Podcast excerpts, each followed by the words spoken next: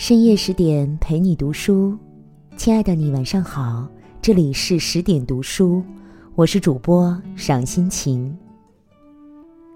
今天我们要分享的文章是：再读《简爱》，我顿悟了女孩为什么要读很多书。若您喜欢我们的文章，欢迎转发，也欢迎点击文末的再看哦。那接下来我们一起来听。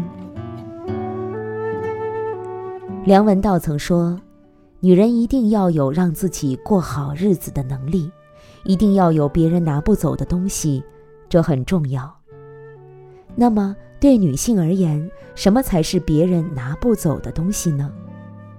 有人说，一对好父母。可投胎呀是个技术活，并不是谁都能有那么好的运气。有人说，一副好样貌。可时间是个小偷。谁都有容颜老去的一天，还有人说嫁个好人，可婚姻是场冒险，你怎么确定自己的伴侣初心不变呢？如果家境惨淡、无人庇护，又样貌平庸、运气不佳，那这样的女性要如何过好一生呢？英国作家夏洛蒂·勃朗特的《简爱》。或许可以给出答案。小说里，简爱似乎比我们任何一个人都惨，但她却酷爱读书，坚持学习，终于凭自己的学识走出了阴霾，收获了幸福。她让我们看到，女孩想要活得精彩，就得多读书。一，读书治愈一切的良药。十九世纪中叶，一场斑疹伤寒席卷了英格兰大小城市，夺去了无数人的性命。其中有一对穷夫妻，在女儿出生后不久，双双离世了。这个可怜的小女孩被富有的舅舅李德先生收养，可安稳的日子没过几年，李德先生就暴病而亡了。从此，舅妈李的太太将女孩视为眼中钉，对其百般虐待。这个苦命的女孩就是简爱。舅舅死后，简爱被李的太太安排在一个潮湿阴冷的小屋，平时只给她吃一点黑面包和发霉的剩菜。大部分时间里，简爱不能出去玩，更不能随便和其他人说话。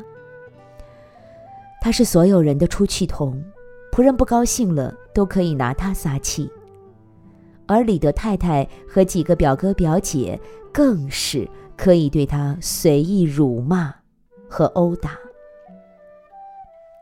有一次，表哥约翰只是觉得好玩，就抓着简爱的头往门上撞，简爱头破血流，大声呼救，可周围的人却一个劲儿地拍手叫好。简爱忍无可忍，一头把约翰撞倒，而这一幕恰巧被李德太太看见了。李德太太见儿子被撞，二话不说就给了简爱几个耳光，直到把他打晕了。一直以来，瘦瘦小小的简爱，仿佛是这座豪宅里的小老鼠，过着人人喊打的日子。我们很难想象，一个无依无靠的小姑娘是如何熬下来的。原来，简爱有她的秘密武器，那就是书房里舅舅为她留下的几百本书。她时常偷偷地跑去看书。当书本翻开的那一刻，所有的烦恼都烟消云散，眼前仿佛出现了一片星辰大海。有时他会和插画书里的浣熊说说心里话，有时他会盯着一首诗陷入沉思，有时他会为一个悲伤的故事垂泪。这间书房似乎有某种魔力，总能治愈遍体鳞伤的简爱。生活里从来不缺烦恼和苦难，但读书多的人。往往能修炼出一颗坚强的心，为自己营造起避难所。就像白岩松说的：“你会遇到很多烦恼的事情，苦难会折磨人。不过书读多了，读出智慧，总可以好好的、正确的去面对各种各样突如其来的苦难。读书是风雨中的摆渡船，是峭壁上攀爬的绳索，总能在关键时刻赐予我们救赎的力量。”二，读书改变命运的最好方式。十岁这年，简爱被李德太太送去洛伍德学校当学徒了。这座公益性的学校由贵族捐建，校长布洛克先生是个十足的伪君子。他不仅极度克扣学生们的伙食费，还用宗教对女孩们进行思想奴役。踏进校门，你听不到任何欢声笑语。在一片死寂中，只看见一群年轻女孩，穿着粗布衣服，面无表情地诵经、做工、干活儿。谁稍有反抗，哪怕是表现出一点活泼的天性，都会遭到校长和教员的呵斥。简爱就亲眼看见一个女孩，明明只是抬眼看了一下天空，就被粗鲁的老妇人抓去殴打。几天后，同样的厄运降临到了简爱的头上。这天，布洛克正在给女孩们训话，简爱不小心碰掉了画板，打断了他。只见布洛克。像吐着信子的毒蛇一样游走到简爱身边，目光死死地盯着她。他命人搬来一把高高的椅子，让简爱站上去。然后他开始大声地斥责简爱，说她是地狱里的魔鬼，诬陷她是家族的背叛者，是品行恶劣的罪人。随后，布洛克要求全校孤立简爱，谁也不许和他说话。简爱难过极了，他对自己产生了怀疑：难道他天生就是倒霉蛋，注定一辈子被别人踩在脚下？被处罚的这天晚上，简爱被坦普尔小姐叫去了办公室。坦普尔小姐是简爱最喜欢的老师，可以说是这所魔鬼学校里唯一的好人。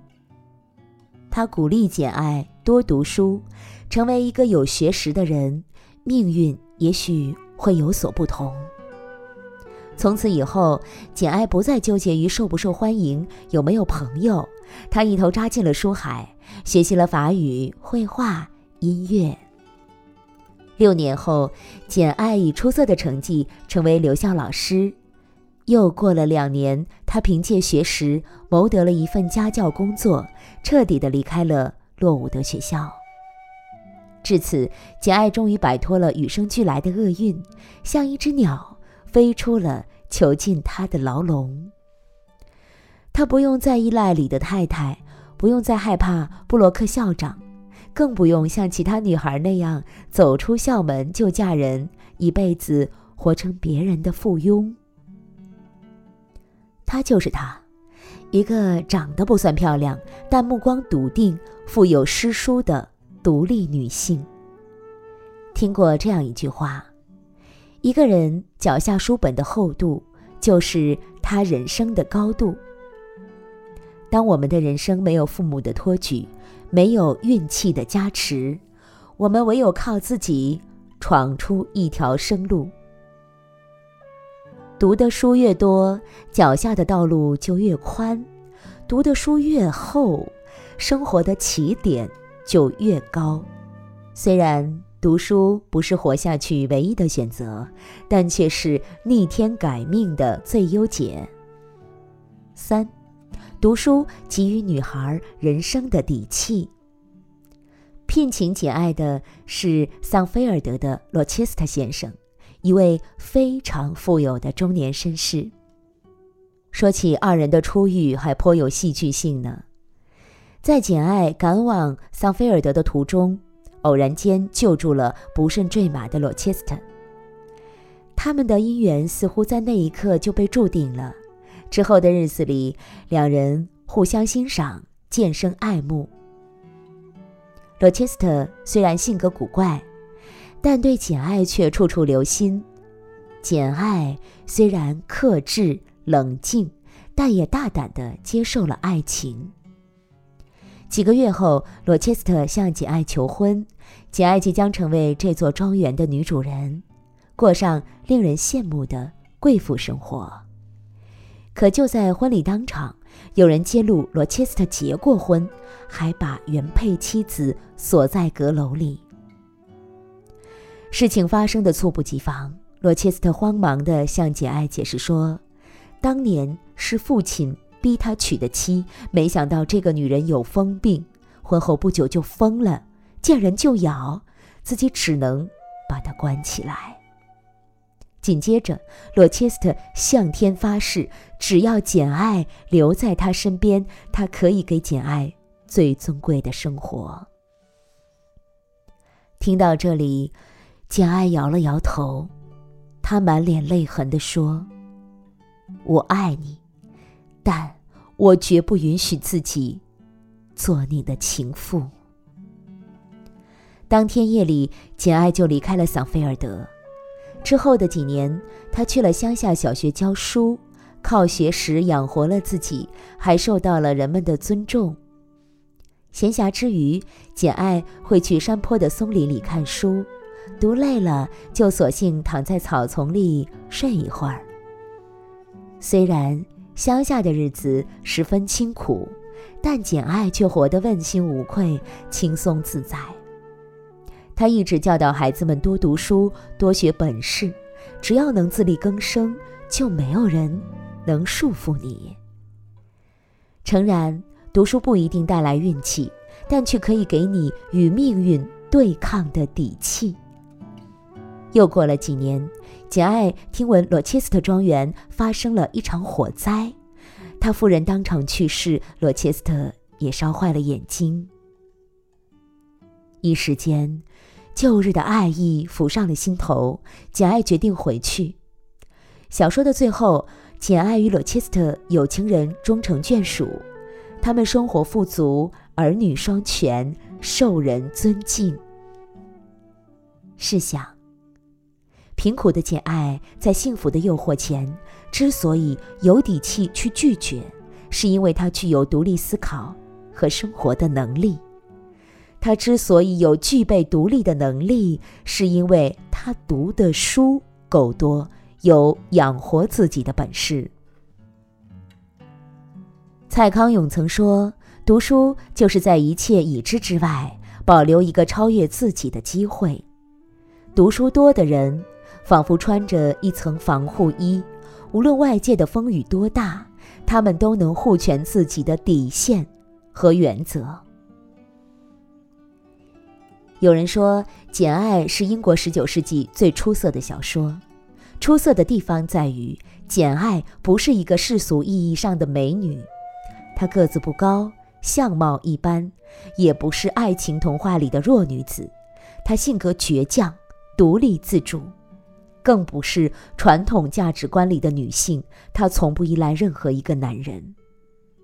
正是这样的女性，才能说出下面这段振聋发聩的话：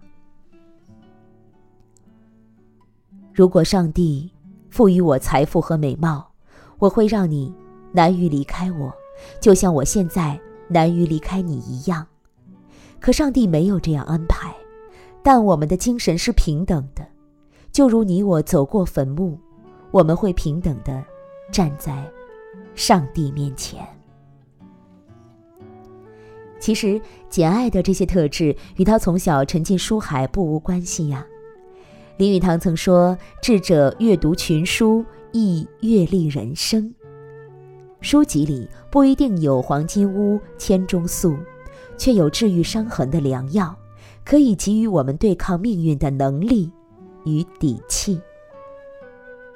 愿你手不释卷，从读书中开启人生的多种可能。好了，亲爱的你，今天的文章就分享到这儿了。我是赏心情，愿我的声音让您安静而丰盈。我们明天见。